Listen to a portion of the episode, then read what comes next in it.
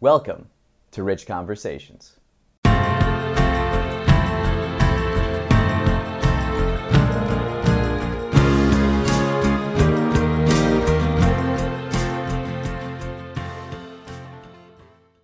Let's talk about the album Sgt. Pepper's Lonely Hearts Club Band by the Beatles, the greatest band of all time. And so this album came out in 1967. And for some some some background information, the Beatles were the biggest thing in the world. They were this phenomenon and this cultural force and really an economy of their own. And so every time they played somewhere, there would just be so much chaos and, and mania, right? And pretty soon it got to be too much. So everywhere they go, they're getting like death threats, there's just mobs and crowds of people. And this is before, you know, this is the Beatles are the pioneers of so many different things and you know, one of those is really like stadium concerts, right? There's such a high demand for the Beatles. They put them in these stadiums and then so the security, you know, they're just figuring all this stuff out, right? And everything is like a reason anybody who's who's trying to get their message out for anything whether it's a protest or you know it just became this just headache of of touring and traveling but as a musician during that time in the the 60s that's what you did to make money as a band right? Uh, sure you could sell records and albums and the beatles were really like i mean they were so good. They were at this like genius level and the production is just they're just pumping out just great stuff. And so, like before the Beatles, it was you'd sell singles, and then the Beatles came along, and all their singles were, were really good, and they put them on one album, and people would be like, "Why are you selling this as an album?" And they're like, "Well, why not?" And then they just keep making more and more and more, right? And they're playing all these shows. It gets to be such a headache where you know they're catching flack from ambassadors in in other countries like the Philippines for not taking the time to meet with them when they're just kids in their early 20s, you know, early 20 somethings, and they just want to rest or, you know, just do something with their free time, right? But they're catching all this flack because they're becoming such a big thing and everybody wants a part of the Beatles, right? So then what happens? They decide to stop touring. Again, this is how you made money is to tour, right?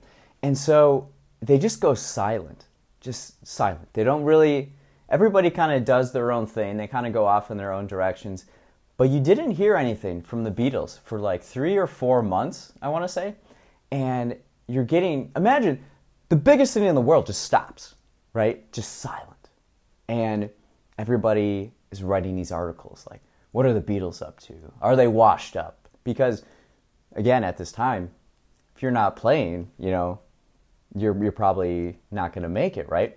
But the Beatles instead were just working and they were using their imagination. And the idea was we're not going to play live anymore. So we're going to create an album that can't be performed live. So they started experimenting. No, they didn't start doing this, but they really ramped up what they were doing with their experimenting in the studio and recording sounds that that no one's ever heard of on like especially a pop album. So they're they're just trying all these different things because you have four tracks. You know, like now today with digital technology, you can you can have hundreds of tracks, right? But they're working with four. And before this album, you know, you're gonna on these tracks, you're gonna record the guitar, the bass, the drums, the singer, the vocals, right? But they would always be tinkering with this stuff. And so they're they're just working quietly. They're just doing their thing, creating Sgt. Pepper's. And then when it comes out in May 1967, it just blows people's minds. They had never heard anything like this on a rock album before or a pop album. And it just totally changed the music industry, how you record, what was possible, and it's considered the greatest rock album of all time. So, why am I bringing up this album? Well, last year, March 2020, this is like March 14th, COVID is happening. I'm here in Chicago and I'm starting to see kind of the writing on the wall, right? Things are going to be on lockdown and life as we, we kind of know it is going to be different for the foreseeable future, indefinitely, right? And I thought back to Sergeant Peppers and that story of how they're the biggest thing and it's just energy, always on the go, always doing doing this, that, and you know that appearance, and then they they just chill for a little bit, right? And they go dark, they go silent, and they eventually came out with the greatest album of all time. So I think about that and and reflecting on just because your circumstances change, right, in life, uh, and everything around does as well, doesn't change your purpose or your work and what you're trying to accomplish, your dreams, right? Um, I was very fortunate that a lot of the things we talk about on the podcast reflection, habits, meditation, journaling, uh, philosophy, just work ethic all these things I had been doing and practicing a year and a half, two years before COVID. And, you know, you prepare for this type of situation where something extreme happens and it's, it's all about how you adapt, right? And we also talk about, you know, history and perspective on this podcast. So zooming out, COVID is one of the most unique times in human history. But it's it's not it's not the sole unique time in history, right? If we zoom out, we can see all these different times on on the human story, right? And what were those people doing then, right? You had to adapt, you had to change. And just because it's happening, it doesn't mean you shut down. So we still have to keep that focus and drive forward. So I've been thinking a lot about mental toughness. And so 2020, I just listened to Sergeant Peppers all the time. All the time. I'm listening to Sergeant Peppers to keep reminding me this and also it's it's an awesome album. So that and Bone Lane's Saint Maker. That's like all I listened to in 2020. Time reveals how you spend it. So for the rest of my life and the rest of your life, we are going to be asked how you spent 2020. What was that year like for you, right? you better have a good story, right? Or you want to have something to show for it. So, like the Beatles during this period of silence, right? They came out, they were working out the greatest album of all time.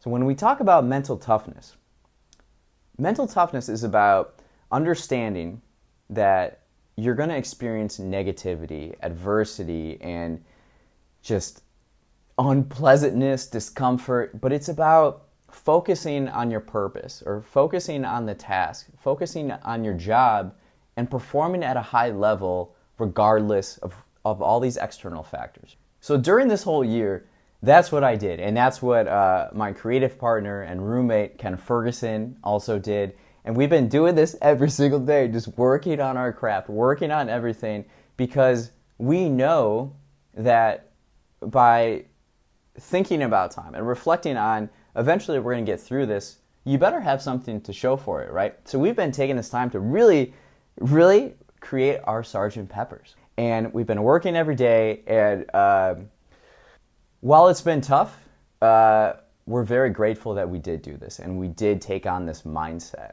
because we're so much farther ahead than if it hadn't. And I think there's going to be a lot of stories like this coming out. But this upcoming week, Ken and I are going to be in Miami taking a vacation. A vacation. Who would have thought a vacation might might do some good? So we're going to Miami, Miami, Florida, and I'm so curious about Miami because I hear ah, I'm just so fascinated about like regional cultures and how uh, you know, like say the Beatles, they came from Liverpool, and geography often shapes culture. So Liverpool's on the west side of England, and uh, during this time they're a port. So all the rock and roll records from America, they're coming through Liverpool first. So the Beatles are getting their hands on these records first compared to everybody else, and they're listening to them. And they're they actually didn't read music; they would just listen and then like pick out the chords and the sounds and just practice. So Miami is this cultural hub in the Caribbean, and it's this international feel and the art and the architecture and the people and the food I'm just so curious and so excited to just be walking around. The Beatles were in Miami too. They met Muhammad Ali there. He was Cassius Clay at the time.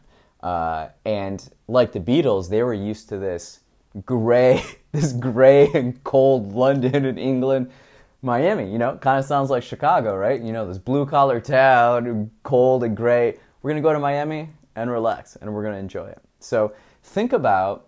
Uh, well, I hope that you've spent this time creating your own Sergeant Peppers and understanding that creating habits that you do on a daily basis, they do add up over time. And by putting in the work and not not losing focus of what you're trying to do just because external circumstances have changed, you'll come out with your Sergeant Peppers, your version of Sergeant Peppers. And the world is going to be so much better when you do because we're all here and we need to realize our potential because it elevates both yourself and your communities. And if we do that more collectively and collaboratively, we're going to make a better world.